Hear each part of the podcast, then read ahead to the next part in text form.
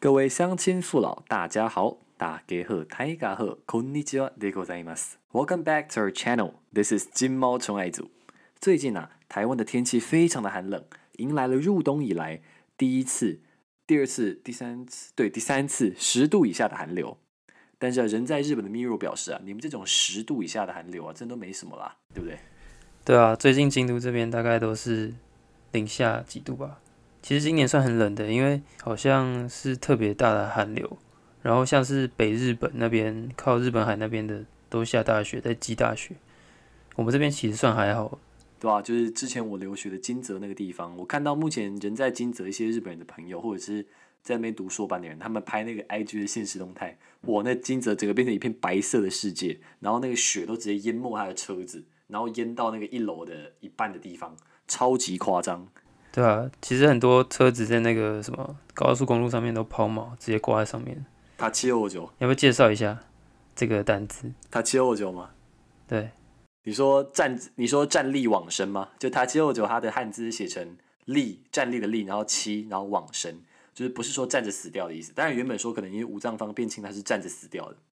对，这原本是原本的意思是那个站着死掉。对啊，原本的意思站着死掉，可是他现在引申的意思就会变成那个，呃，就会变成车子抛锚在路上，还有挂在路上的意思。所以就是他七六九一些金猫小词典。不过呢，在这样寒冷的天气里面啊，我们仍旧要为大家带来第二季的，就是有关书店的内容。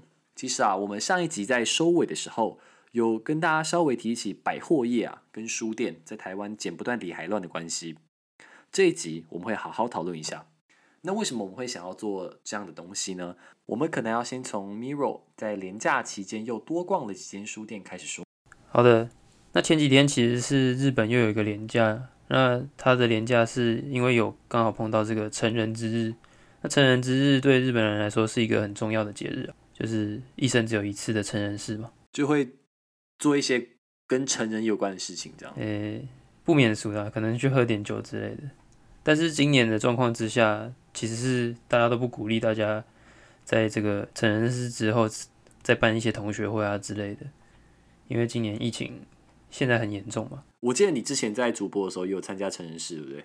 对啊，但是因为我是外国人，然后他们成人式通常都是照你那个毕业的国中分的，所以我其实完全完全就是去走过场，然后也没有认识的人，其实蛮无聊的，对我来说啦。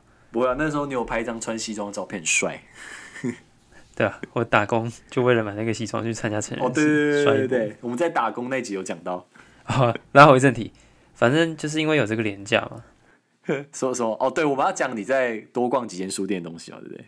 我就又抓了点时间去逛了一些书店，那包含之前提到那家完善京都本店，我也去再去逛了一下，那我就哎发现了一些有趣的现象，在这个京都这边有一家很很主主流的书店吧，叫做大元书店，大是很大的大，元是那大个元所长不是元是那个新垣结衣的元，啊，新垣结衣的那个新垣结衣的元，对。对，所以是 Ogaki 它 Ogaki 书店。Ogaki Ogaki 書店。书店。Ogaki 书店。那这个书店呢，就是出现在京都的各个角落吧。它从车站里面那种小型的，然后还有大型的独立店面，还有在一些呃购物中心里面也有它的分店。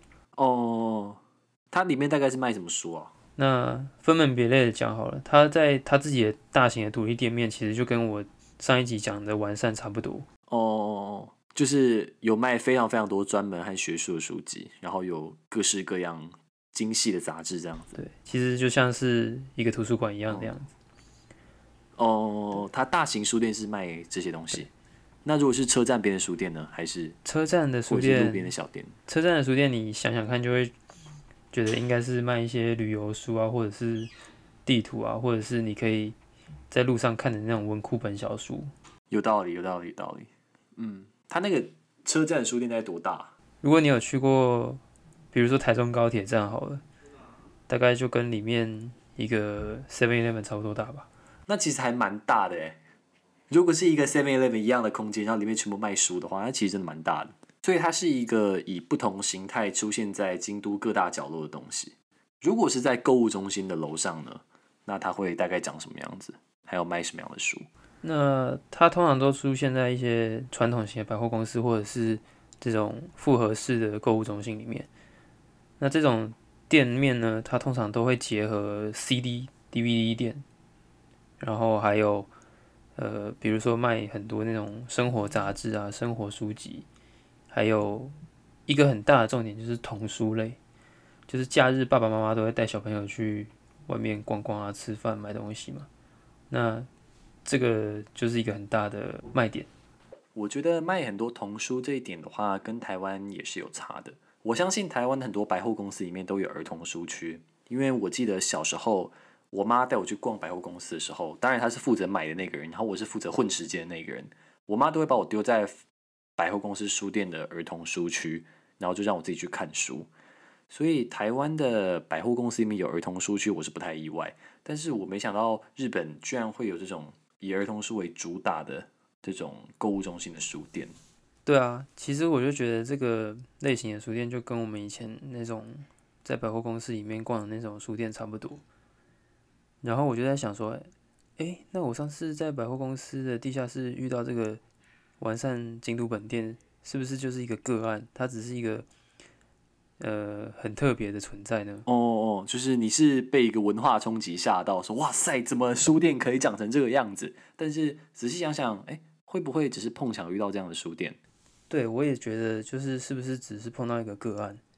但后来我仔细想一想，其实不然，因为我被他震惊到，不是他什么九百平很大，或者是他什么呃柜子超多之类的，卖的书超多，不是这样。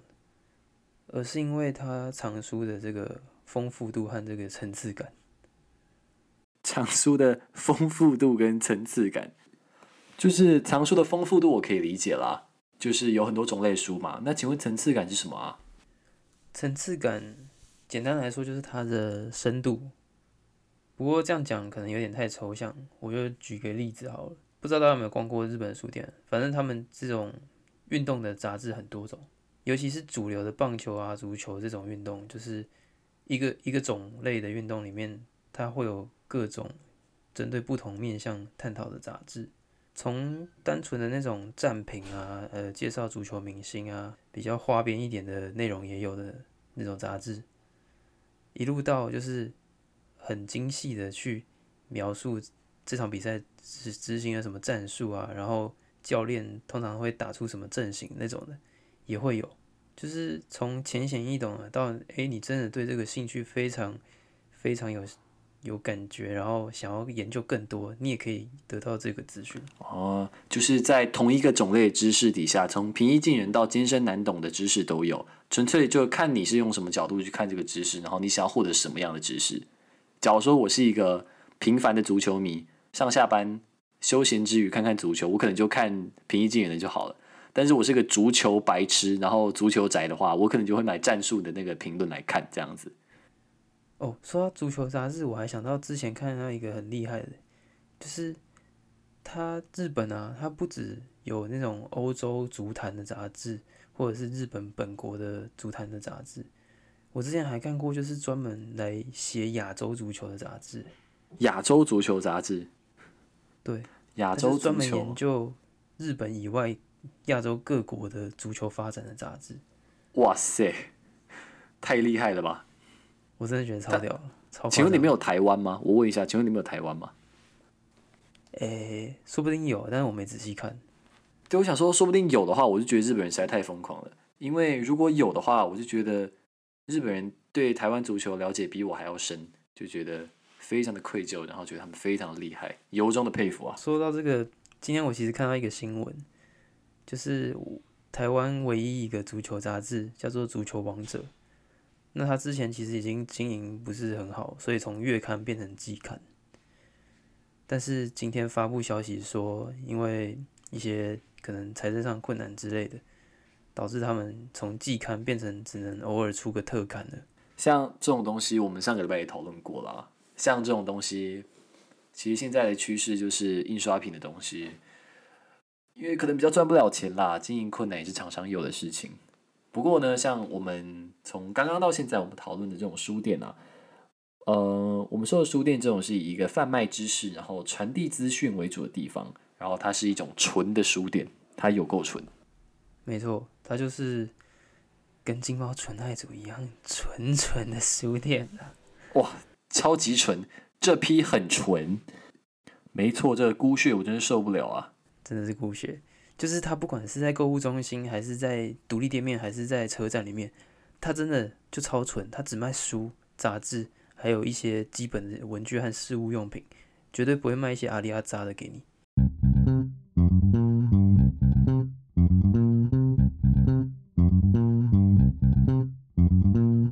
那、你之前在日本交换留学一年，有没有什么比较印象深刻的逛书店经验呢、哎、老实讲，真的，我觉得非常的愧疚，因为其实我自认为是一个非常喜欢看书，然后也乐于吸收知识的人。但是我在日本逛书店的经历，其实是一只手以内可以数出来的。就是我在日本几乎不逛书店，你可以这么讲。诶，但是我记得我们以前在台大的时候，其实有时候吃完饭会一起去那个成品看一个书啊。怎么你到日本以后比较没有？对，就是这个偶尔的关系。因为我在想，这个问题就是引导出了我平常是用什么心情来逛书店的这种东西。在台湾逛书店，我是用什么心情去逛的呢？那相同的心情，我在日本为什么没有办法去逛呢？就是我记我还记得，就是印象中在日本的书店最呃印象深刻的一次吧。呃，有一次好像买完在超市买完东西，大概中午左右在超市买完东西，然后我想要在那个 Yonmo 的二楼书店的地方，想要坐着看书，然后消磨一个下午。但是我发现，就是我没有办法真的很专注，然后用很愉悦的心情在那边消磨一整个下午。我发现，在日本的书店里面，我几乎都没有办法做到这种事情。但是这到底是为什么呢？然后我是用什么心情在逛书店的呢？是不是你在台湾逛书店的时候感觉比较比较 chill 一点啊？在日本，因为我我觉得日本书店都有点太明亮、太整齐的感觉。有点这种感觉，因为在我看来，就是台湾的书店比较像是知识跟生活 style 并重的这个形式了。就当然说你该有的书还是有，但是台湾的书店其实卖了很多文具嘛，或者是日常用品，就是我们上一集有讲过的百货业跟书店业的这种剪不断理还乱的关系。对，所以我在想，可能我到日本水土不服吧，就没有办法适应，就有点像是在台湾喝习惯了拿铁，然后我到日本突然你要我喝黑咖啡，就可能有点真的不习惯这样子，但没有说哪一个比较好或哪一个比较不好。像是我觉得台湾书店代表的话，就是百货业跟书店这种知识产业的东西。代表的话，我觉得，假如说，我觉得我们可以拿台大旁边的两个代表书店来讲，就是一个是成品台大，然后一个是金石堂台大。成品台大跟金石堂公馆店，你是想要比较绿盖茶馆跟马德莲咖啡馆的差别吗？看，不是哦，不是。好，给大家科普一下，就是绿盖茶馆是成品台大三楼的，就是咖啡厅跟简餐店嘛，大家都知道。然后呢，马德莲咖啡馆是金石堂台大外面的咖啡厅，就是你怎么会记得他们的咖啡厅的名字？对，然后成品台大的话，我想先讲成品台大，就是你想想看，一个开在台湾第一学府旁边的成品书局，它应该要肩负什么样的职责呢？比方说，提供第一学府的学生最新的、最棒的知识，或者是让我们学生啊，对于自己的专业领域有更深的探索。但是成品台大其实对于台大学生来讲，I have to say，它就是一个休闲的所在啦。它的一楼啊是贩卖大众导向的书，就比方说一些畅销书什么之类的啦。然后地下一楼就是外文工具书跟考试用书，就是我之前日检的时候参考书都到那边买的。然后二楼的话，就可以看得出来台湾的书店业百货化的这个东西，就是二楼其实是很多文创杂货，然后还有一些进口杂志，但是进口杂志基本上没什么人看，主要都是大家去看文具这样子。然后三楼就是我们说的绿盖茶了。对，然后虽然呢，Miro 刚刚有讲到，我们以前吃完饭的时候会去绿盖茶馆，就可能看个书什么东西的。但是我回顾我大学这几年，我去诚品书店最大的目的其实还是绿盖茶馆。我常常在那边做语言交换，或者是在那边喝饮料之类的。所以说，其实你不太会专门为了看书或买书直接跑去成品书店混个半天这样子。对你说的没有错，当然我必须再重复一次，我自认为自己是一个爱看书，然后乐于获取知识的人。但是我每次去逛书店的时候，很奇妙的都是，我并不会以我想要获得知识的这个心情去，就除非我是要买考试用书啦。但是我是想说，我以放松的心情，然后到处走走看看的心情去成品书店，对我来说我会比较快乐。就是有时候我可以坐下来翻翻小说，然后看看杂志。然后到文具区看一圈，看有什么很酷炫炫炮的文具，然后顺便去楼下买杯咖啡什么东西的。其实一转眼一个下午就过了，这样逛我也很开心啊。就是我认为可能逛书店的形态就没有好或不好之分啦，可能就是看每个人习惯的模式是怎么样吧。那你还记得学校旁边那家金石堂台大里面都在卖什么吗？哎，说实在的，那家金石堂在我小时候其实蛮蠢的，而且它真的。有那种，有那种，就是跟我现在逛日本这些书店感觉差不多的那种样子，但是可能是因为近年来那个吧，就是看纸本书的人越来越少了，然后也没有人什么人愿意买这些书，所以他只好开始卖一些杂货和有的没的。然后我上次去看的时候，还有看到卖娃娃、卖文具这些还不打紧，他甚至卖起烤箱、快煮锅什么。电源转接器，在搞笑快煮锅，快煮锅很扯哎，什么鬼啊？对，它就变得有点像，你知道那种，呃，国中小旁边会开的那种小书局，然后专门卖一些文具，然后参考书和玩具给学生的那种店。哦，我知道你在讲什么，就是那种在学校的围墙旁边会有那个老板，然后戴着眼镜在那里看报纸，然后你就问他胶水在哪里，你就去拿的那种店。但是其实啦。说到金石堂的处境，我觉得它是有点尴尬，因为其实以一个我一个普通的大学生角度来讲的话，我买书的话，我会选择在博客来上面买书，或者是到成品台大或者是上林书局之类的比较专业的书店去买书。我不会去金石堂买书啊。但是如果我要买文具的话，我会直接选择到小福二楼金星发去买，或者是到光南去买之类的。买文具也轮不到他，买书也轮不到他，我觉得他现在很尴尬。对，我也觉得蛮尴尬的。他就是现在。可能就是主打马德里咖啡吧，主打马德里咖啡，对，还是对，没错，他可能是主打马德里咖啡，我一次都没有去过。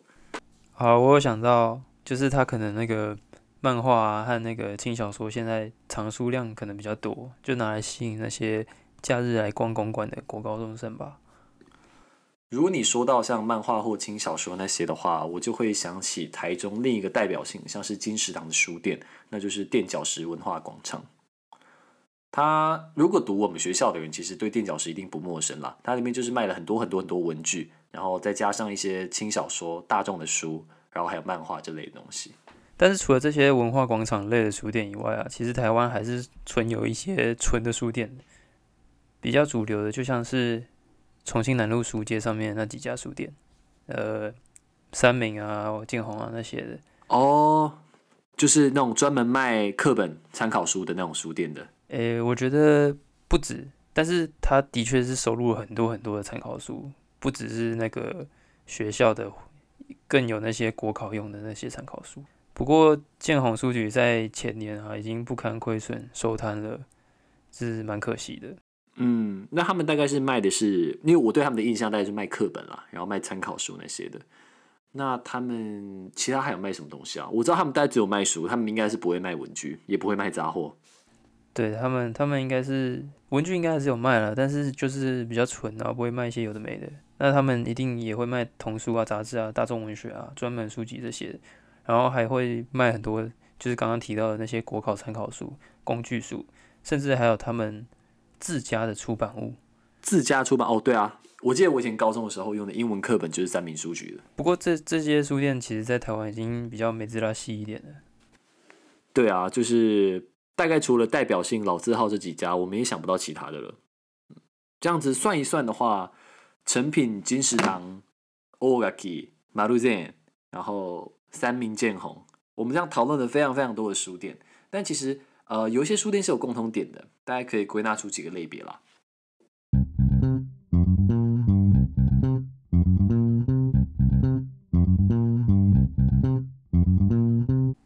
好的，欢迎来到 Mirror 小教室，今天要跟大家介绍三种主要主流书店的类别。啊，不要闹了。刚刚我们讨论之下呢，发现了，诶，我们可以归纳几种书店的类别。那第一个呢，就是一开始提到的纯书店。纯书店，超纯。对，他们就是贩卖知识啊，传递资讯。那那个纯度呢，就让爱书的人沉浸其中，难以自拔。比如说这些呃，我之前提到的完善的京都本店啊，台湾的三明啊、建宏啊等等这些书店。那台湾的纯书店呢，都比较小规模、老字号，而且越来越少了。那当然还是又会有一些独立书店的，不过这这边我们就先不讨论，因为呃太多了。那相对的，日本就还保有很多这种很大手的大型书店，比如说完善啊、大元这些的。这种超巨大纯书店，超巨大，又纯又巨大，又纯又大，真的是不行，受不了。没错啊，反正这个就是一个类别，我们叫做这个类别纯书店。对，然后再来呢，我认为和 Mirror 讨论出来，这种叫复合式销售，也就是我们刚刚讲的文化广场类型的书店，他们都把自己包装成文化广场，但其实是杂货销售跟书本贩卖两种东西并行的书店。就是金石堂啊、垫脚石，然后一零一文具天堂这样的地方，就是他们除了卖书以外啦，近年来的销售啊，慢慢加重了文具或是生活用品或是杂货的比例。就从这里其实可以看得出来，台湾的书店文化慢慢的其实朝向百货书店这个形态迈进。但是还是要再讲一次，我还没有觉得他们的定位有点尴尬，因为其实卖书卖不赢网络书店，气氛被成品吊打。买文具，我也不会第一时间想到这个地方。像这样的书店，未来的动向其实还值得我们注意的。不过，我不会认为它的未来会很悲观。那是因为大家想看 Amazon 这个东西，大家有点忘记 Amazon 它一开始是书店了吧？但他们现在是百货业网络销售的龙头，诶，他们现在是非常厉害的。所以，我认为就文化广场类的书店啊，就有点像是实体生活中的 Amazon 一样。那最后一种呢，就是复合式的娱乐了。为什么我们说娱乐，而不是说它是书店的一种呢？因为它像是这种台湾的成品啊、日本的鸟屋这类，他们不只是在卖书而已，他们更是要卖给消费者一个 emoji 一个氛围。那他们借由这种书店文化的概念来包装他们的品牌，再由这个品牌来行销他们其他跟书无关的商品以及服务，或者是类似餐饮之类的东西。比方说成品酒窖，没错。那日本鸟屋书店在台湾开店的话，他们一定搭配的是什么？就是他们的 Tokyo Wire Cafe。他们的消费者来到这个地方，通常不是以看书或者买书为最重要的目的，而是希望来感受这个氛围，还有享受有别于一般零售百货业的购物还有娱乐的体验。那这种呢，我们就称它为复合式的娱乐。嗯，没错，其实他们还是蛮商业化的啦。对，我相信像诚品书店或鸟屋书店，他们瞄准的客群是像我这种人。我自认为爱书，然后我自认为喜欢获取知识，但是我其实喜欢的是享受这个氛围。我自认为是文青，但我不是文艺的创造者，我只是文艺的消费者而已。所以是假文青。对，我是假文青啊，怎么样？干。好，简单讲，老子卖的不只是书啦，卖的是一种氛围啦，好不好？所以这集啊，我们就是简单抓出了。三个目前主流书店的类别啦，就是不知道大家认不认同。然后如果有不同的想法的话，其实欢迎告诉我们。下一集啊，我们想要提一个台湾和日本逛起来很特别或者是超爽的书店口袋名单，敬请锁定本频道，也要锁定我们的脸书跟 IG 哦。谢谢大家，拜拜，拜拜。